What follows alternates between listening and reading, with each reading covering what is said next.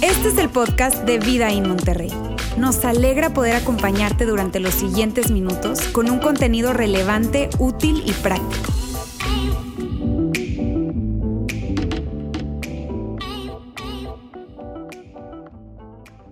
Amigos, muy buenas tardes, ¿cómo están? Me da muchísimo gusto saludarles a todos acá en el auditorio, a todos los que están conectados en nuestra transmisión en línea. Saludos y una bienvenida especial a todas las personas que están hoy por primera vez. Si tú estás hoy por primera vez con nosotros o estás conectado hoy por primera vez, la verdad quiero agradecerte de todo corazón por el hecho de que hayas aceptado la invitación de la persona que te la extendió. Yo sé que puede ser un poco raro, un poco extraño, te puedes sentir un poco inquieto al venir a una iglesia, yo lo entiendo, está bien, sobre todo cuando es este tipo de personas, está bien, pero yo quiero darte muchísimas gracias por atreverte a venir, porque todo lo que nosotros hacemos en este lugar lo hacemos para ti, lo hacemos para que puedas sentir bien y ojalá que puedas eh, disfrutar el día de hoy, acompañarnos a nosotros. ¿Por qué? Porque hoy estamos iniciando una nueva serie. Una serie que hemos llamado Tu integridad, nuestro mundo y en un momento yo voy a explicarles acerca de el título de esta serie, pero por ahora decirles que nosotros normalmente desarrollamos temas y los vamos abordando semana a semana desde diferentes puntos de vista. Y si tú estás con nosotros hoy por primera vez, pues qué padre porque llegaste al capítulo número uno de esta serie. Así es que me encantaría que, que hoy pudieses quedar enganchado y acompañarte, acompañarnos a nosotros a lo largo de toda esta serie. La siguiente semana nosotros vamos a hablar acerca de la definición oficial de integridad, de la palabra integridad para efectos de esta serie, ¿bien?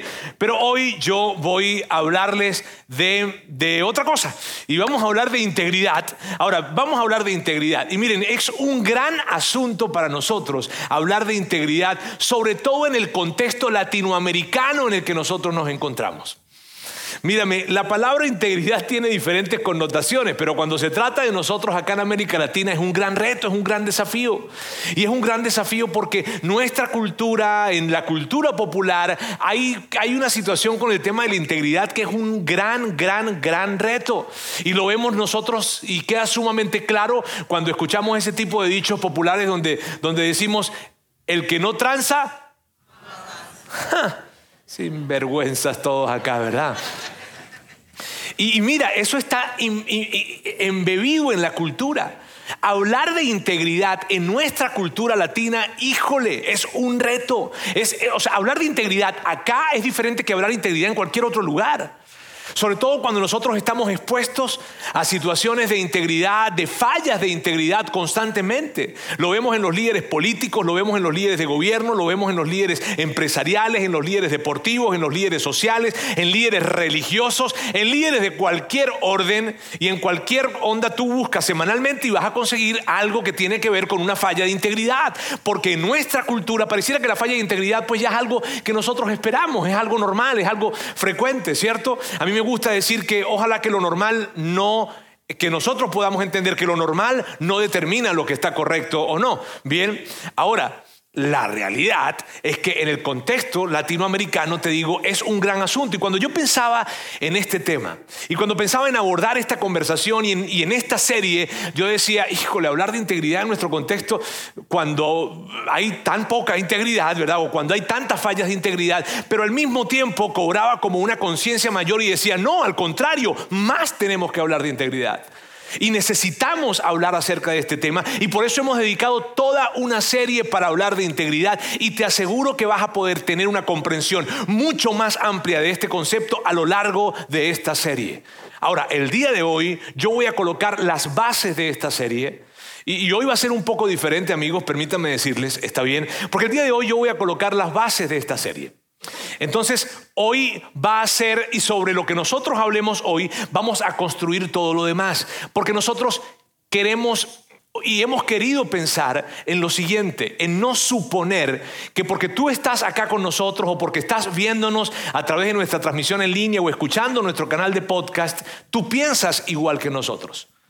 Y entonces cuando hablamos de integridad, tú definitivamente dices, ah, no, pues sí, eh, eh, tú, o sea, yo voy a asumir de alguna manera que tú tienes el mismo pensamiento que yo. Y por esa razón hoy tú vas a notar que va a ser un poco diferente. De hecho, hoy va a ser algo filosófico lo que vamos a hablar. Y yo quiero que tú, y yo voy a hacer mi mayor esfuerzo para que tú puedas seguirme en esto, pero yo sé que ustedes son gente muy inteligente, ¿cierto? Eso, mírame cómo dicen por aquí, claro, papá, ¿qué pasa? Ok, muy bien. Ahora, entiéndanme entonces que hoy vamos a, sembrar las bases, por lo tanto vamos a ir recorriendo poco a poco desde una mirada más filosófica que otra cosa. ¿Ok? Y porque vamos a hablar de integridad desde diferentes ángulos a lo largo de toda la serie, pero el día de hoy son las bases. ¿Bien? Para empezar a abordar este tema, yo voy a utilizar diferentes formas de, conversar con ustedes, pero la primera que quiero utilizar es una analogía. Y una analogía que si tú has estado de alguna forma familiarizado con el tema de la construcción, o sea, has construido una casa, o, o eres arquitecto, o eres ingeniero civil, no sé, en fin, tú vas a entender el concepto que voy a colocar acá en pantalla. Bien, este concepto, integridad estructural. De hecho, los que no son o no, han participado en la construcción de una casa o no necesariamente son del gremio de la construcción, ustedes pueden de una vez entender más o menos de qué se trata esto de integridad estructural, ¿cierto? Sin embargo, yo voy a colocar un concepto acá, un concepto un poco técnico, pero lo voy a colocar, bien, para poder explicarme un poco mejor. Y dice así, integridad estructural es la capacidad de una estructura para soportar su carga prevista sin fallar debido a la fractura o la fatiga. Amigos, las fallas de integridad estructural son un gran asunto. Porque cuando hay una falla en la integridad de una estructura, toda la edificación corre riesgo. Puede que, que, haya algo que se caiga en la casa, una pared, tumbamos, un muro, una cosa y no pasa nada. Pero si es un tema de integridad estructural, ¿qué es lo que pasa? Que el peso que está reposado sobre esa estructura se transfiere a otras estructuras dentro de esa misma edificación. ¿Sí me hago entender? Estoy muy arquitecto hoy, ¿verdad? Pero es algo lógico, es algo que tú y yo, no te estoy diciendo algo que tú no sepas. La integridad estructural, así, mira, en mi casa hemos estado lidiando con una falla que no es propiamente una de, de integridad estructural, sin embargo, ha sido un tema de unas tuberías que ha venido para, híjole, para ponernos a prueba. Ahora, esa falla que hemos tenido, que tiene que ver con unas tuberías, te digo, le pegó a las paredes, le pegó al techo, le pegó a unos equipos electrónicos, en fin, le pegó a muchas cosas más. Porque el asunto que yo quiero destacar con esto es lo siguiente, que cuando hay una falla de integridad estructural, entonces otras estructuras sufren. Cuando hay una falla de integridad estructural, entonces otras estructuras son impactadas. ¿Ya más o menos ven por dónde estoy yendo? Ahora, miren bien, lo mismo aplica con respecto a ti y con respecto a mí. Y vamos, y permíteme presentártelo de esta manera. Una falla de integridad personal impacta a las personas que nos rodean. Entonces, fíjate bien, si una falla de integridad estructural impacta otras estructuras, entonces, una falla de integridad personal impacta a otras personas. Si ves, a otras personas que nos rodean. Y yo creo, amigos, de todo corazón quiero decirles esto. Yo creo que tú y yo necesitamos elevar nuestro nivel de conciencia de esto. Porque yo creo que no tenemos una conciencia suficientemente elevada en nuestra cultura latinoamericana de esto que cuando hay una falla de integridad personal, hay otras personas que nosotros afectamos. ¿Sabes? Yo creo que no tenemos ese nivel de conciencia y puede que tú digas, Roberto, para mí tiene sentido, sí, pues sí, claro que tiene todo el sentido, pero lo perdemos de vista, con mucha facilidad lo, lo perdemos de vista. Y sobre todo lo perdemos de vista cuando la integridad nos va a costar algo. Cuando tiene un precio alto la integridad, ahí entonces de inmediato es donde fácilmente nos olvidamos que la falla de integridad personal impacta a las personas que tenemos alrededor. Y les doy un ejemplo de esto. Vamos en la calle, probablemente íbamos un poquito más rápido de lo que debíamos, nos para el oficial de tránsito, se acerca con nosotros y nos dice cuánto es la multa que acabamos de violar. Y si andábamos en una zona escolar, no te lo quiero contar. Y si andábamos en una carretera federal, no te lo quiero decir. Ah, pero como que estoy muy familiarizado con eso. Sí, la multa es enorme. Ahora, a través de la conversación con el oficial de tránsito, tú te das cuenta que hay otras posibilidades. Y que tú pudieses darle una pequeña ofrenda a ese oficial de tránsito. Y que entonces cuando tú ves que la multa que tienes que pagar es esta, pero a través de la conversación te das cuenta que si das un aporte a la familia necesitada de ese oficial de tránsito, entonces tú pudieses salirte por acá, se te olvida esto. Cuando la integridad a nosotros nos cuesta, cuando vemos que la integridad nos cuesta, es fácil perder de vista que la integridad personal, cuando fallamos en la integridad personal, va a impactar a otras personas. Y puede que tú me digas a mí, Roberto, pero ¿cómo? O sea, ¿cómo va a impactar si yo fallo en mi integridad con respecto a ese ejemplo del oficial de tránsito, ¿cómo va a impactar a otras personas si eso queda entre el oficial de tránsito y yo? ¿Sabes qué es lo que sucede cuando nosotros hacemos ese tipo de situaciones? Que hay algo dentro de nosotros que se está amoldando. Hay algo dentro de nosotros que se está formando y está dándole forma al criterio que vamos a tomar para, para tomar la siguiente decisión que vamos a tomar. Y cuando yo soy y, eh, débil o vulnerable ante una situación como esta, y entonces yo flaqueo ante esto y presento una falla de integridad, en ese caso, lo que yo estoy haciendo es acomodándome algo internamente y formando un criterio sin que yo me lo proponga, pero dentro de mí algo se está amoldando para que las siguientes decisiones que voy a tomar, el referente que voy a tener, va a empezar a ser este. Por eso, una falla de integridad personal impacta siempre a las personas que tenemos alrededor. Y no importa qué edad tú tengas, puede que tú estés en preparatoria, puede que estés en la universidad, puede que tú estés, eh, ya seas un profesional, estás casado, está, en fin, lo que sea, siempre va a impactar. Y sabes, tú lo sabes, si tú eres un profesor, universitario o de la preparatoria, eres un profesor, tú entiendes esto. Inclusive en primaria, si eres un profesor lo entiendes. Porque tú ves ese chavo ¿verdad? O ese muchacho que tenía un buen rendimiento académico y él siempre participaba muy enfocado en todas las actividades, tenía un buen desempeño, súper bien, y de repente de un día para otro empieza a verse un poco distraído y empiezan sus calificaciones a, a irse para abajo y empieza de repente a no participar en las actividades, se ve como ausente, ya no es el mismo y tú hablas con él y pareciera que ya no le importa y hay cierta actitud como hasta rebeldía probablemente y, y te preguntas, híjole, ¿sabes cuál es la primera suposición que un profesor hace cuando una situación de esos pasa con alguien? Algo está pasando en su casa. Y ese chavo no tuvo ninguna falla de integridad. Él no tuvo ninguna falla de integridad, pero alguien en su casa tuvo una falla de integridad y ahora lo está impactando a él. Y si tú estás casado, tú lo entiendes también. Porque puede que tú y tu esposa no, no, no, no, no hay ninguna falla de integridad. Están súper bien, juntos, chévere, no pasa nada. Pero tu hijo, que puede que esté en la secundaria, que puede que esté en la preparatoria, en la universidad, inclusive puede que se haya casado y ya no viva contigo.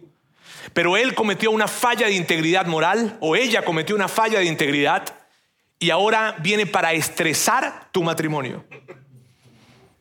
Aunque, aunque, aunque en tu familia, en tu casa no hubo ningún tipo de integridad, pero la hubo en alguien y esa persona, esa falla de integridad de esa persona viene para impactarte acá. Eso lo vemos todo el tiempo.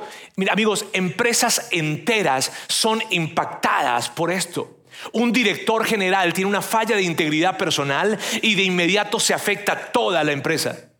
De inmediato, muy probablemente, personas que formaban parte de esa empresa debido a la falla de integridad personal de este director, ahora entonces quedan probablemente desempleados y familias enteras que esta persona ni siquiera conocía son impactadas por su falla de integridad. Amigos, una falla de integridad personal, y permíteme presentártelo y enfatizarlo de esta manera, pero una falla de integridad personal siempre impacta a las personas que nos rodean, siempre. Y yo creo que tú y yo necesitamos elevar la conciencia de esto. Y perdóname si me ves muy apasionado hoy. Pareciera, ¿no? Aquí ponen una cara así como que, bájale tantico, Roberto. Pero el punto es este, amigos. Las consecuencias nunca son aisladas. Siempre que hay una falla de integridad personal, de alguna manera va a alcanzar a otras personas. Sabes, por eso es el título de esta serie, Tu integridad, nuestro mundo. Porque yo no sé en qué momento nosotros nos equivocamos, nos distraímos, no sé en qué momento perdimos de vista esto y creímos o creemos que las fallas de integridad personal son personales. o sea, no afectan a más nadie. Yo no sé en qué momento nos perdimos, amigos, con respecto a esto. Pero es necesario que tú y yo podamos entender algo. Tu integridad afecta a tu familia, afecta a tu comunidad, afecta a tu mundo. Mi integridad afecta a mi familia, afecta a mi comunidad, afecta a mi mundo. Por eso llamamos tu integridad nuestro mundo, mi integridad nuestro mundo. Lo que nosotros hacemos no es algo aislado, de una u otra forma la ola expansiva de lo que yo hago va a alcanzar a alguien. Y amigos, lamento decirles, pero a la, gran mayoría de las personas a las que afectamos más directamente es a la gente que amamos. Si ves que no se trata de algo que tú estás haciendo ya, si ves que no se trata de algo que yo estoy haciendo y si es mío, pues es mi problema y ya no. Tu integridad. De hecho, quiero hacer algo, no lo había pensado, pero quiero hacerlo. Yo quiero que tú digas hoy, mi integridad, mi mundo. ¿Ok? Se lo voy a decir. Uno, dos y tres. Necesito elevar mi conciencia de que lo que yo haga con mi integridad va a impactar a otros. Ahora, ¿por qué esto?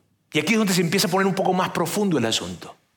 Porque, porque la integridad es una expectativa universal. Y hay algo muy curioso en esto, porque todos esperamos ser tratados con integridad, ¿cierto? ¿Cierto que todos esperamos ser tratados con integridad? Sin embargo, nosotros no damos la misma integridad que nosotros esperamos de otros. Si, has visto que eso es algo como curioso, es raro eso. Cuando, cuando empiezas a, a rascarle y a meterte en la profundidad de esto, es raro porque todos esperamos integridad. O sea, tú no agarras y, te acercas con alguien para decirle, óyeme, vamos a, tener una relación de amistad, en fin, este, pero, ¿sabes? Yo quiero pedirte que por favor no seas tan íntegro. No, todos esperamos integridad. El asunto es que todos esperamos integridad, pero nosotros no ofrecemos la misma integridad que otros queremos que nos den a nosotros. Parece un trabalengua esto. Pero ahí tú ves el cónyuge infiel. El cónyuge infiel no se imagina, ni tolera, ni espera, ni soporta la posibilidad de que su esposo o su esposa le sea infiel. ¿Cómo? No. Y tú ves la cosa y hasta te ríes de eso, ¿cierto? Pero qué loco esto. yo, y te lo digo, mírame, te lo digo porque yo los he visto de primera mano. Yo he platicado con ellos. Es más, fulanito. No, te preocupes, no, no somos así.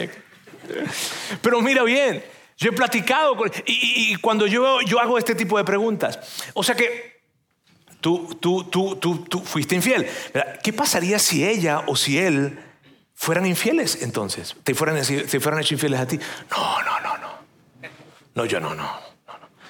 no lo soportaría. Ah. o, sea que si te fuera o ella o él te fuera infiel, entonces tú, tú ¿qué, qué harías? No, yo no podría seguir adelante. Si ves, ahora yo no estoy culpando aquí a los cónyuges infieles, para nada, aquí son bienvenidos todos los cónyuges infieles. No, no, no, es más, quiero decirles, este es un lugar para que estés acá, sí, de verdad, de verdad, de verdad. Pero el punto es, lo que quiero recalcar es que todos esperamos integridad, pero no estamos necesariamente dispuestos a entregar la misma que nosotros esperamos. Mírame, y esto, yo sé que esto no sucede en este auditorio, mucho menos las personas que nos están viendo, por favor, ¿está bien? Pero imagínate que tú estás en la escuela y estás presentando un examen e hiciste trampa. Y tú sabes que vas a sacar nueve, Porque tú hiciste trampa y tú sabes, tú sabes sumar. Eh, yo voy a sacar nueve. Y cuando llegan las calificaciones, aparece un siete. ¿Cómo?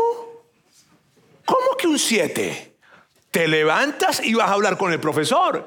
Y le dice, a ver, profesor, ¿por qué? Te das cuenta que hay una, calificación mal hecha de un ejercicio. Y le dice, a ver, a ver, a ver, a ver, ¿qué pasó aquí, profesor? ¿Se te olvidó que hiciste trampa, vato? Ahora, pero dime si tú y yo no actuamos de esa forma. Mírame, tú estás y, y tú trabajas en una empresa. Y trabajas en una empresa y en el horario del trabajo, está bien, pues por ahí empiezas a ver un poquitico las redes sociales para distraerte este TikTok, el Instagram, ¿verdad? Haces una que otra comprita porque necesitaba, estaba ahí, la, tenía que aprovechar la oportunidad, ¿verdad? Y entonces ahí estás en tu horario de trabajo, está bien, pero empieza... Llega la quincena y cuando llega la quincena ves que en el papel en donde está escrito tu quincena dice tanto lo que ganas, ¿verdad? Tanto, menos dos horas de trabajo. ¿Qué? Te levantas de inmediato y vas a reclamar. Dime si no, dime si tú y yo no lo hacemos. Lo hacemos, ¿sabes por qué? Por esa cosa rara de que todos esperamos integridad de parte de otros hacia nosotros, pero nosotros no estamos dispuestos a darla de la misma manera. Es algo raro. Y aquí es donde se empieza a poner más filosófico el asunto. Y empiezo a entrar en algo más filosófico, te digo. ¿Por qué suceden estas cosas? Porque la integridad asume que hay un deber ser al que apelamos de inmediato y que además suponemos que todos van a cumplir. O sea, esto de la integridad asume que hay un deber ser. Nosotros lo asumimos. O sea, yo supongo que tú vas a ser íntegro. Yo supongo que tú no me vas a mentir. O sea, yo supongo que tú no me vas a engañar. Yo, si ves, es como una, por eso te digo, nos vamos un poco más profundo, probablemente es sencillo porque la filosofía siempre es así, pero cuando empiezas a escarbar y tratas de ver, ok, hay un deber ser que nosotros asumimos y en el preciso momento en que ese deber ser se, se rompe, de inmediato, ¡pum! Vamos y reclamamos y decimos, ¿qué onda? ¿Por qué no fui? ¿Por qué me mentiste? Pero es que nosotros no acordamos que no íbamos a mentir. ¿Cierto que no sucede así? ¿Cierto que cuando tú empiezas una relación de amistad, una relación romántica, una relación profesional, una relación la que sea, y tú empiezas una relación, tú no dices, permíteme, vamos a cerrar un contrato que diga, no me vas a mentir, no me vas a engañar, vas a ser honesto? No, no, lo hacemos. ¿Por qué? Porque suponemos que no me vas a mentir. Y cuando tú me mientes, entonces yo de inmediato me levanto. Cuando yo te miento, de inmediato te levantas y dices, ¿y por qué me mentiste? Pero nosotros no conseguimos algo así como que, a ver, bueno, pero, pero ¿por qué te enojas? Pero ¿por qué no quieres que me enoje? Porque me mentiste. Pero ¿y quién dijo que no podíamos mentir? Nosotros no hablamos de que no debíamos mentir. Si ves que hay un deber ser que se asume, si, me hago, no los estoy perdiendo con esto. Hay un deber, hay un deber ser que se asume de alguna manera. Entonces, si alguien es infiel, ¿verdad? Entonces, ah, no, no, sucede algo como esto. Óyeme, pero ¿por qué me acusas de ser infiel? O sea, si es verdad que fui infiel, pero cuando, cuando tú y yo hablamos de que no podíamos ser infiel? O sea, ¿en función a qué no vamos a ser infiel? Porque que yo sepa, y la infidelidad no, está, no es ilegal.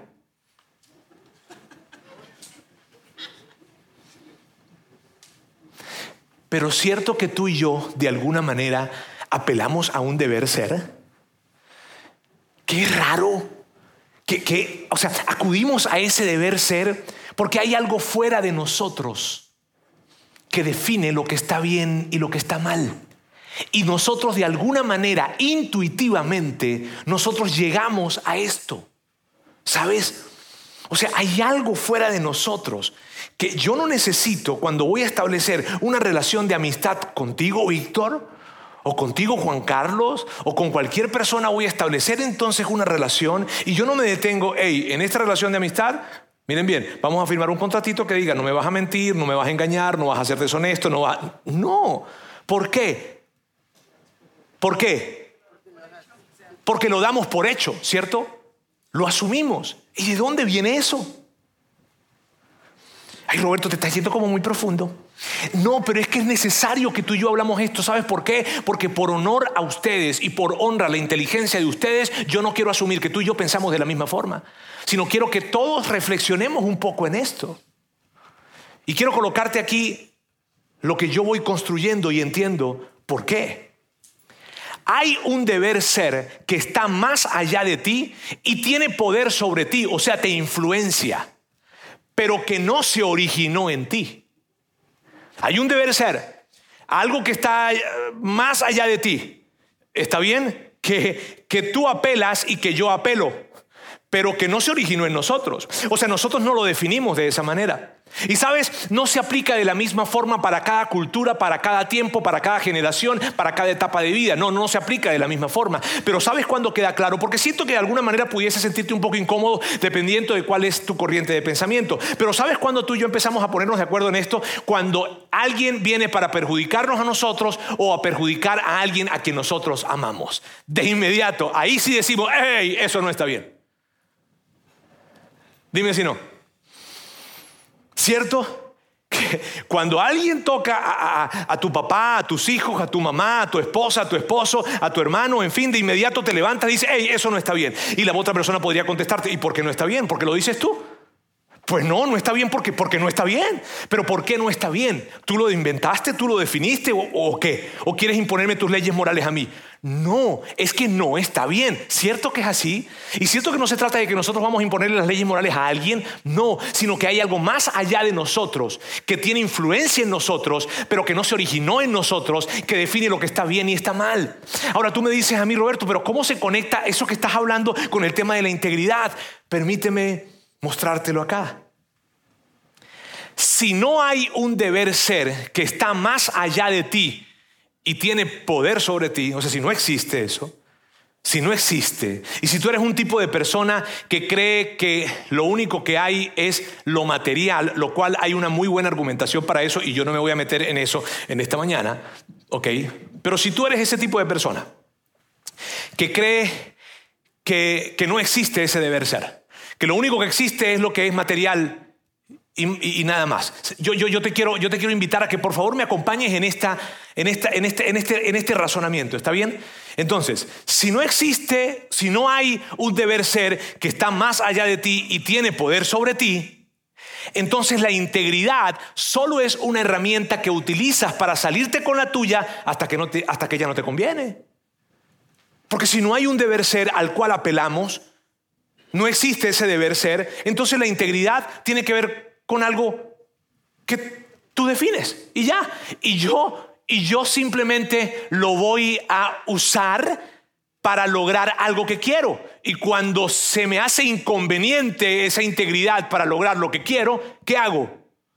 Lo desecho entonces. Y, míralo de esta forma, míralo de esta manera. Entonces, pero tú, tú lo prometiste, pero tú firmaste el contrato. Sí, sí, mira, yo, yo lo prometí. Yo firmé el contrato. De hecho, cuando yo lo firmé y cuando te lo prometí, yo lo dije en serio. Pero lo que pasa es que ahora se me presentó una mejor oportunidad. Pero es que ahora estoy en una mejor posición en la vida. ¿Sí ves? Y, y dime si no te asusta eso. Dime si no te empieza a asustar que la vida se viva de esa manera. ¿Sabes qué? Tú y yo debemos determinar qué es, qué es eso que está detrás, qué es eso que define lo que está bien y lo que está mal. ¿Sabes? Nosotros creemos, y yo digo nosotros porque quiero asumir que algunas personas aquí también lo creen, pero quiero colocarme más en mi lugar entonces. Yo creo de que hay algo divino yo creo que ese deber ser es definido por algo divino. Y si no existe ese algo divino, permíteme decírtelo, si no existe ese algo divino, entonces la integridad, o sea, lo que está bien y lo que está mal, simplemente será el resultado de la regla de la mayoría o la regla de la minoría. Simplemente. Y permíteme explicarme un poco acerca de esto. Si no existe algo divino que define lo que está bien y lo que está mal, entonces es la regla de la mayoría. ¿Y cuál es la regla de la mayoría? La regla de la mayoría es la que dice que lo que la gran mayoría de personas diga que está bien, está bien. Y eso se parece a una democracia. ¿Está bien? La gran mayoría de las personas están de acuerdo con respecto a algo y eso eventualmente termina convirtiéndose en una ley que eventualmente está en la Constitución y, todos la aprobamos, ¿cierto? Y la regla de la minoría se parece más bien a una dictadura, donde una persona o un grupo de personas muy pequeño establecen lo que está bien y lo que está mal y todos los demás tienen que alinearse a eso que ellos han definido que está bien y está mal. ¿Sí me hago entender? Ahora, yo no, les voy a hablar mucho de la regla de la minoría, porque en este país en donde vivimos y de este lado del mundo donde nosotros vivimos, pues yo creo que nosotros de alguna manera pues no estamos muy afines a un tema de dictadura, ¿cierto? Pero ¿qué acerca de la regla de la mayoría? Permítame razonar un poquitito más y meterme un poco más en lo profundo de esto y seguir filosofando un poco con ustedes. ¿Por qué, ¿Y por qué estoy en esa posición de filosofar un poquito? Porque creo que vale la pena que nosotros pensemos acerca de esto. Les voy a dar un ejemplo, les quiero hacer una pregunta. ¿Las mujeres deberían votar? ¿Seguro? Claro, me dicen por acá adelante. Yo no escucho hombres diciendo nada acá. Si no, hoy no van a entrar a la casa, les cuento. Les pregunto, ¿las mujeres deberían votar? Sí. Sí, ¿verdad? ¿Por qué? ¿Por qué qué? Porque está escrito en la Constitución, ¿cierto? Porque son ciudadanos y dice y debemos votar. Ok, muy bien. Porque la mayoría piensa que debemos votar o que deben votar las mujeres y por eso votan. Muy bien, ¿sabes que hace 100 años hubo otra mayoría que dijo que las mujeres no debían votar? Entonces les quiero preguntar, ¿las personas de hace 100 años estaban en la razón? ¿Y luego? Si ves que la regla de la mayoría no es confiable, la esclavitud es algo bueno, pero hay otros lugares en el mundo que la esclavitud es permitida. ¿Y qué significa? ¿Que nosotros nos vamos a parar enfrente de ellos para decirles nosotros somos moralmente superiores a ustedes y la esclavitud está mal? No, sino que hay algo más allá de nosotros. ¿Sí me hago entender con este silogismo que estoy dando? Sí me hago entender que cuando tú no crees que hay algo divino que va más allá de nosotros y está por encima de nosotros, que define lo que está bien y lo que está mal, es desesperanzador nuestro futuro. Es algo que, híjole, mírame, nosotros creemos y yo creo que hay un legislador divino que va más allá de lo que la mayoría piense y va más allá de lo que la minoría piense. Y quiero presentártelo de esta manera. Y no, no, no te estoy hablando como un pastor, te estoy hablando como alguien que se detiene un poco a pensar en esto. Y, y quiero presentártelo de esta forma. En el momento en que intentamos justificar un comportamiento en nuestra mente, reconocemos la divinidad. Mira, en el momento en que nosotros estamos así como que, híjole, yo no debería decir esto, pero yo no debería mentir, yo no debería hacer esto, pero sabes que lo voy a terminar haciendo, pero es que yo lo hice porque es que, es que, es que, es que ¿sabes? ¿Te ha pasado eso? No, ¿verdad? Aquí no.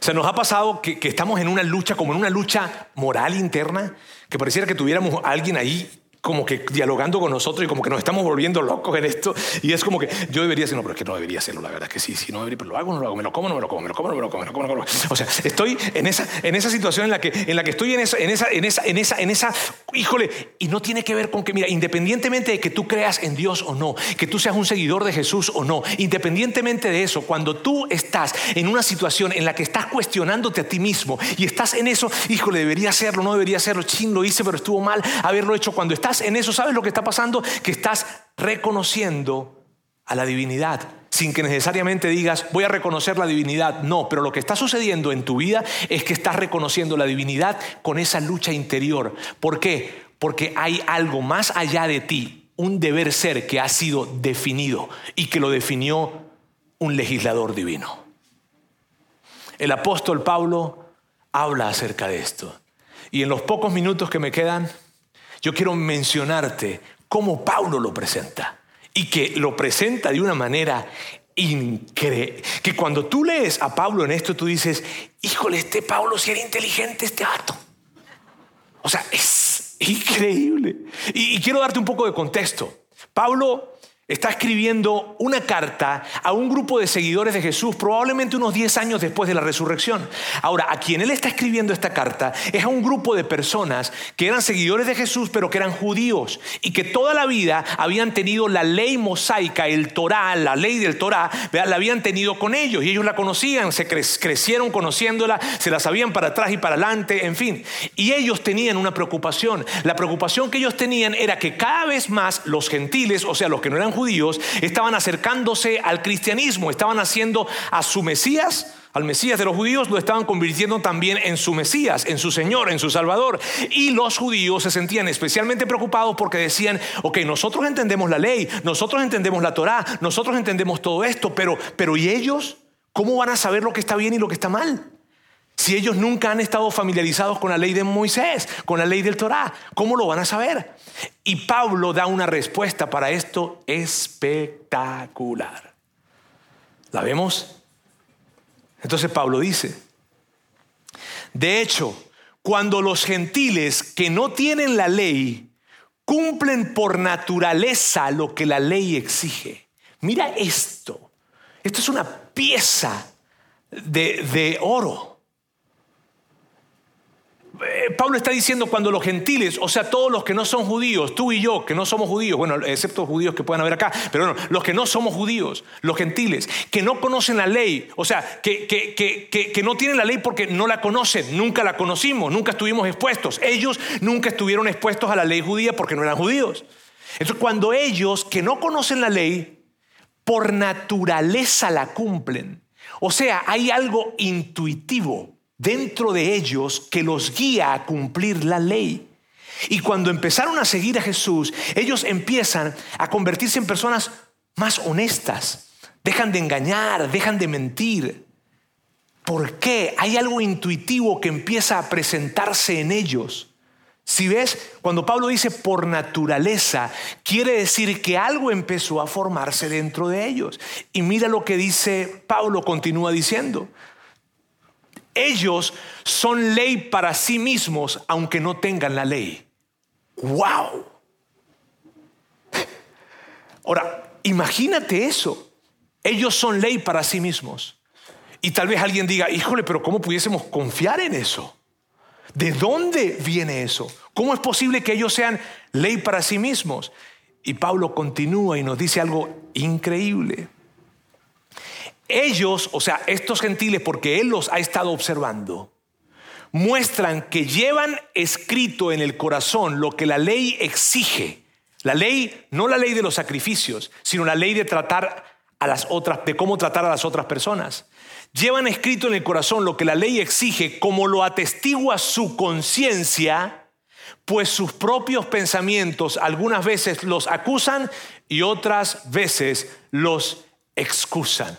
Esto, amigos, es una pieza de la teología, una pieza dorada de la teología. Permíteme decirte esto. ¿Sabes? Lo que Pablo está diciendo acá es, ellos tienen la ley escrita en sus corazones y queda demostrado porque empiezan a tener algo internamente que es como una especie de debate interno en que lo que estoy haciendo no debería hacerlo, pero lo. Y aunque lo haga, él sabe y ella sabe que no está bien. Y tú lo sabes. Y no necesito aquí que me levantes la mano.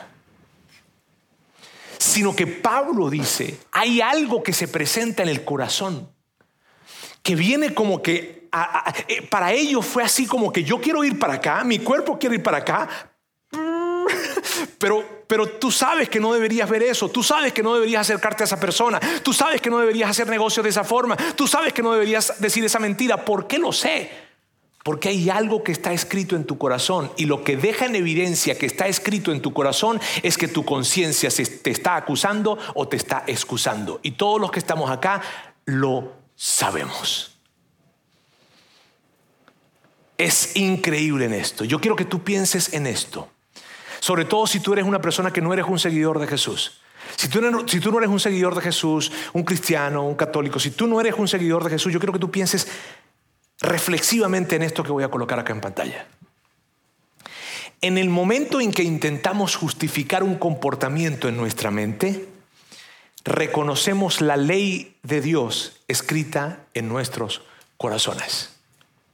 En el momento en que yo estoy tratando de justificar algo que hice, que sé que estuvo mal, pero que lo voy a hacer o que lo hice, en ese momento yo estoy reconociendo inconscientemente la ley escrita de Dios en mi corazón. Híjole. Y mira, y puede que tú digas, yo no creo en Dios. Roberto, yo vine hoy porque me invitaron y yo a ti te supera. De, hecho, quiero decirte algo. Yo soy la persona más feliz del mundo que tú estés acá. O sea, de todas las personas que están acá, la que más me importa que esté acá eres tú. Y quiero que sepas, y quiero que te des la oportunidad. Porque mira, yo no quiero imponerte a ti que tú creas en Dios. No. Yo lo que simplemente quiero pedirte es que te atrevas de alguna manera a darte la posibilidad de razonar en esto. En el momento en que yo intento justificar un comportamiento en mi mente, ¿por qué lo intento justificar? ¿Por algo que yo creé? ¿Por algo que yo definí? No. Es porque estás reconociendo que la ley de Dios está escrita en tu corazón, sin necesidad de decir yo reconozco que la ley de Dios está escrita, sino que tu mismo, tu misma conciencia te empieza a llevar en esto. Y puede que alguien diga, Roberto, pero eso es condicionamiento social. Y sí tiene una parte de condicionamiento social, pero también tiene una parte divina que tú no puedes negar si eres o si estás tan dispuesto de por favor recorrer este camino de razonamiento. Amigos, el día de hoy, para empezar esta serie, lo que yo quise hacer y lo que quisimos hacer es dejar claro lo siguiente, lo que está bien y lo que está mal, la integridad no está anclada en la opinión de alguien ni en la opinión de la mayoría. Está anclada en un sistema de valores que va más allá de nosotros y que un legislador divino lo creó. ¿Sí me hago entender? Y yo simplemente hoy lo que quise fue sembrar las bases para la serie que vamos a recorrer.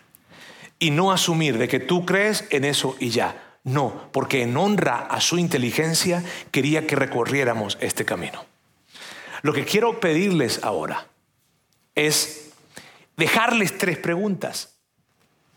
Vamos a ir recorriendo la integridad desde diferentes ángulos a lo largo de esta serie.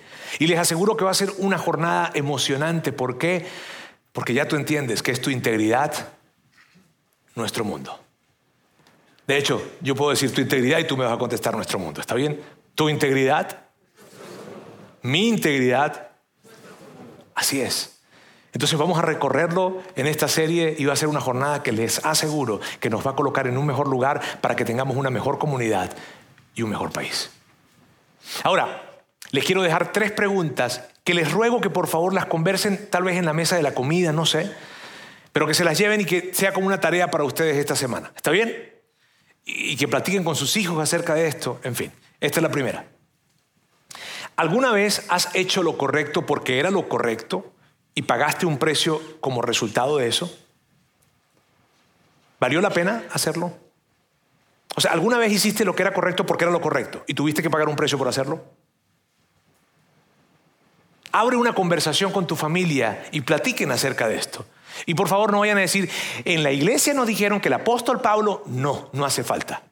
Simplemente quédense con esto y que la conversación los deje llegar a donde tienen que llegar. Una segunda pregunta. ¿Has sufrido personalmente por la falta de integridad de otra persona? Son conversaciones que tus nietos, tus hijos necesitan escuchar. ¿Has sufrido por la falta de integridad de alguien? Y tercero, lo que le quiero pedir es que se memoricen algo. Tercero, es que si se pueden memorizar este texto que está acá, que si alguien que está aquí dice, no, pero es que yo no, no, no creo en esto de la Biblia, pues esto es un proverbio que escribió un hombre que se llamaba Salomón. ¿Está bien? Así que esto no te va a, a dañar, o que ni va a hacer de que tú empieces a creer en Dios obligatoriamente. No, este es un proverbio que escribió Salomón y dice así, la integridad guía a los hombres rectos, pero la perversidad destruye a los pecadores. porque este va a ser nuestro texto guía a lo largo de toda la serie. ¿Qué les parece si todos pudiésemos repetirlo? Hoy estoy como repitoncito, ¿no? Pero bueno, este, miren bien. ¿qué, les, ¿Qué les parece si todos podemos repetirlo? ¿Sí? Ok, vamos a repetirlo la cuenta de tres. Uno, dos, tres.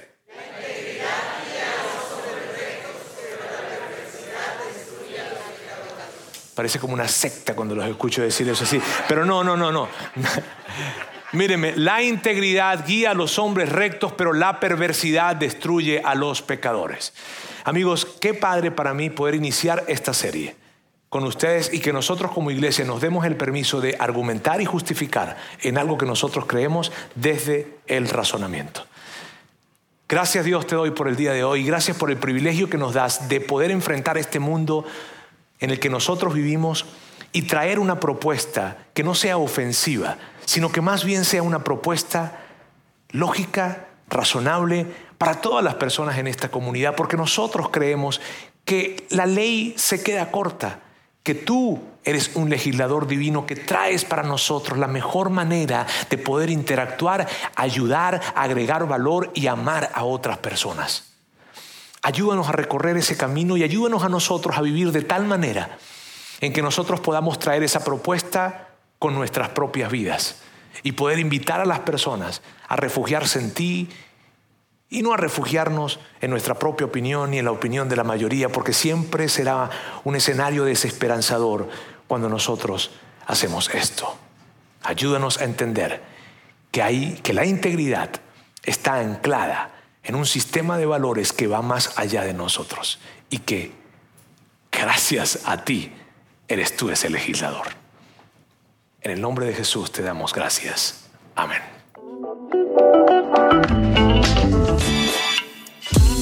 Sigue conectado a los contenidos de Vida en Monterrey a través de nuestro sitio web y de las redes sociales. Muy pronto estaremos de vuelta con un nuevo episodio.